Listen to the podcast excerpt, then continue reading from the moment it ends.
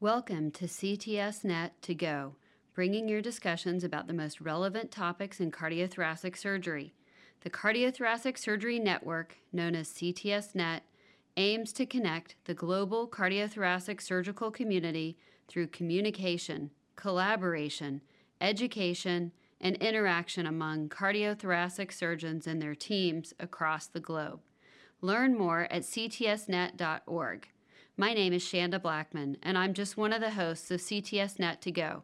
In this podcast, you will be exposed to one of the roundtables that will show you what surgeons today are talking about. Hi, welcome everyone to the CTSNet roundtable titled Motherhood in Thoracic Surgery. My name is Blair Marshall, and I'm going to be the moderator today. I'm currently a thoracic surgeon at MedStar Georgetown University Hospital, and I've been actually a single mom now for about the last 10 years. Currently, I have 15 and a half year old twins who are now both at home alone. and I'm here with three of my esteemed colleagues, and I'm going to let them introduce themselves to you. I'm, yeah, I'm Virginia Litle. I'm a general thoracic surgeon at Boston University, Boston Medical Center. And I have three children. Um, they are ages 17, 15, and 12.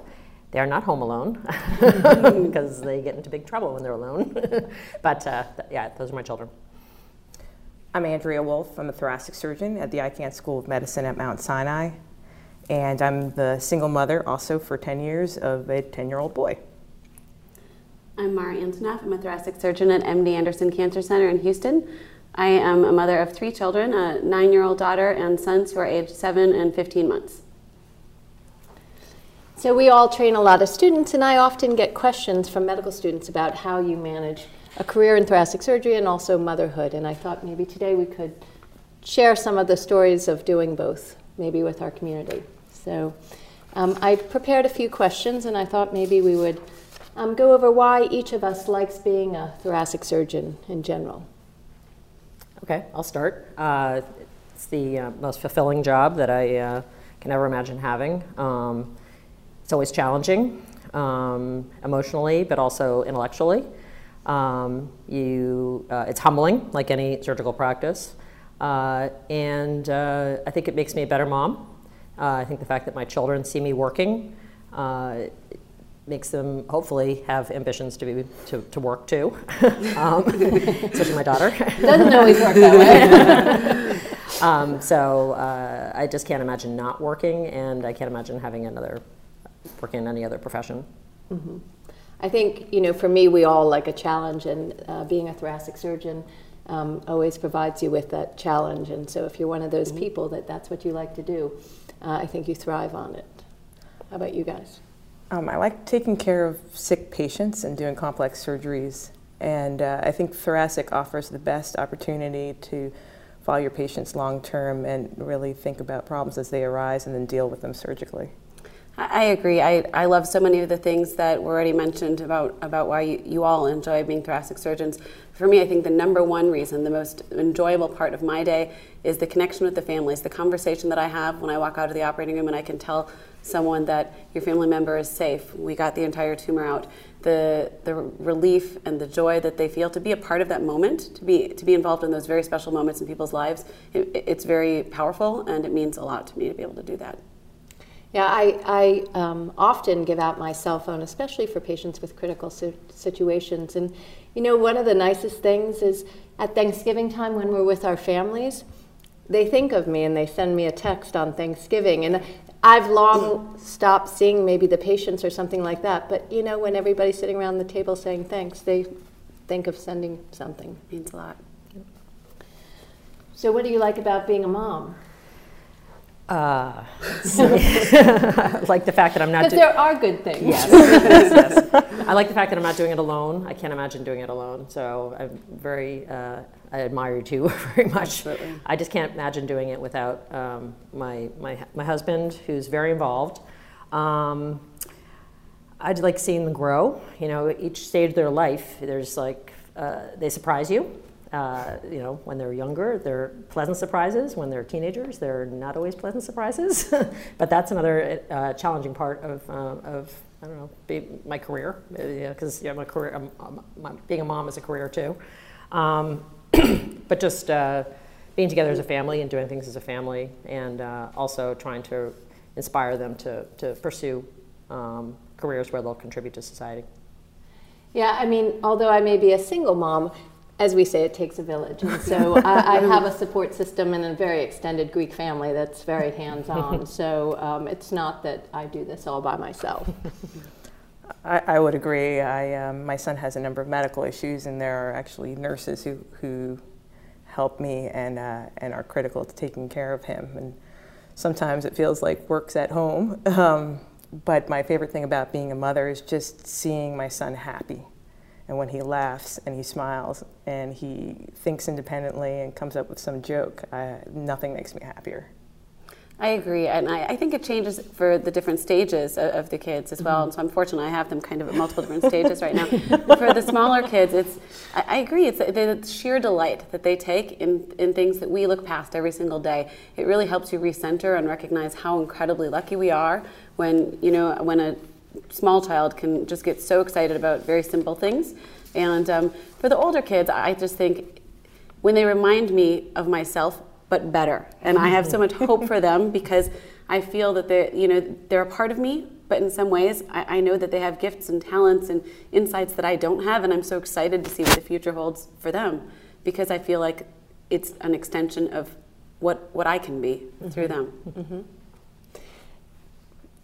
It, it's so true. I, I think um, it's just an amazing experience just to be able to um, watch children get old. I used to say, um, and my, my sister now has a young baby, and it's her first. And um, when I first had twins, you know, when you first have a baby, you're like, oh, this is great. and then the, they start crawling, you're like, oh, this is great. Can't get any better. And then with every new stage, you just learn so much and mm-hmm. enjoy so much. And it's just, uh, as it unveils, it's, it's mm-hmm. fascinating. Yeah, when they, when they start to become adults, like my 17 year old, he's in 11th grade, he's talking about college, and we have a real real adult conversation about things. Talks with me, talks with my husband. You know, I'm like, wow, he is so mature. When, when did this happen? you know? So that's another surprise. Uh-huh. so a pleasant one. Uh-huh. Do you have any surprising stories? Well, I adopted my son, and so biologically, I don't expect him to be a lot like me. But when I see that mirror, I see him uh, kind of using the sense of humor I have or the wording I use, and sometimes even the spirit, for the lack of a better word, that I have. It, uh, I love it. It's my favorite part of it. You know, Andrea was my uh, Looking to the Future's mentee. I don't know, maybe a decade ago. I think just when you adopted your just son, taken him you home. were a second-year surgery resident, and I was. I've been in awe of you ever since. And so I don't know if you would share your story, but I'm amazed by it, and I think, you know, people would, should know. Um, I was. Um, I was the pediatric surgery chief resident at Mass General, and we had a patient on our service with short gut uh, for eight months. And I just, uh, after a short time of taking care of him, I felt this bond, and I realized it was unusual. And it happened during a time in my life when I was going through a divorce, and uh, I was questioning kind of my purpose and my enjoyment of work, and he basically centered my world and made me realize what I was interested in pursuing in surgery, and it was very clear to me that he was my son. And thanks to uh, many people, uh, particularly the nurses at the Mass General Hospital, who helped uh, helped me take him home and helped take care of him at home, and it was a it has been and continues to be quite an adventure daily, uh, but it, has been the best thing that ever happened to me. Oh, yeah. And thank you for saying that. I remember meeting you and uh, realizing that you were the single mom of twins and feeling uh, that this was doable because you had uh, you were a role model to me in your career. Thank you. Thank you. Mara, how about you? I think these are such great points about having role models. Um, we all have role models, and uh, I've had so many among the women in thoracic surgery, and um, you know, one of my mentors through one of the formal programs was Shanda Blackmon, and you know she has three children, and she is amazing and brilliant, like you all are, and, and accomplishes so much. But the mentorship mean, means so much because it, it is a challenging integration of, of work and life, making making everything work. And I'm experiencing it right now because we're having the STS in Houston, which is where I live. So I'm going to meetings and participating to the best of my ability, and then going home and um, dealing with things like kids wetting the bed and um, and dirty diapers and lunches that need to be made. And, and the integration is isn't always easy, but having mentors and role models who are doing it and seeing all of you do it so well makes me feel like I, I can hopefully do it. Maybe not as well every moment of the of the day, but um, I think the the the collaboration and the network and the opportunity to even just debrief and share our silly stories with one another can be amazing. And so I, I think that's what makes it possible for us to do it. Is having mm-hmm. one another. Yeah, I agree. Well, may I make a shameless plug for Women in Thoracic Surgery organization because uh, I never, I don't really feel like I had any mentors for p- being a parent. Um, mm in this and, and managing and balancing with my career. But uh, women in thoracic surgery, okay, it's okay to talk about it, right? Uh, it was an opportunity to meet, like that's how I met Mara and yeah. Blair. We just met through, you know, the thoracic world, Andrea. Um, so uh, just meeting all these other terrific women and talking about stories and realizing that uh, you, you can do it um, and also inspire younger women to do it because, you know, they, we always get asked, you know, when's the best time to have children, right? You always get asked that. I can't imagine being a general surgery resident and adopting yeah, a child, yeah. but by myself. but um, so, but I guess it was okay, right? You, you made it work. So there is no, and it's true. We'll see. but it's true. There is no good time to have children, right? You just you just do it. I mean, I had my first two when I was a I did a surgical oncology fellowship before I was a CT fellow, and um, I had two during that fellowship, and then I had. Uh, my third when I was a CT fellow, and then into my first job. So um, you have to have supportive uh, supervisors, you know, chiefs who are going to um, uh, allow you to, you know, have your, your family time. Um, I have to say though, I put a personal restraint and I only took a month off for each child, and, but I was very lucky that I didn't have any medical issues. But I really think that people should be able to have their, you know, their three month, you know, their maternity leave. And we, I think we can should continue to support that and help that make that possible for all women so they don't feel that pressure to go back to work. And I have to say, for me, you know, um, no one gives you really any training to be a mom, and so I had twins at once, and um, it was so nice to go back to work where you knew what you were doing. People listened to you. you right, right. It was almost better to be at work. It was easier. Yeah, yeah. easier. Yeah. It, it, can be, you know.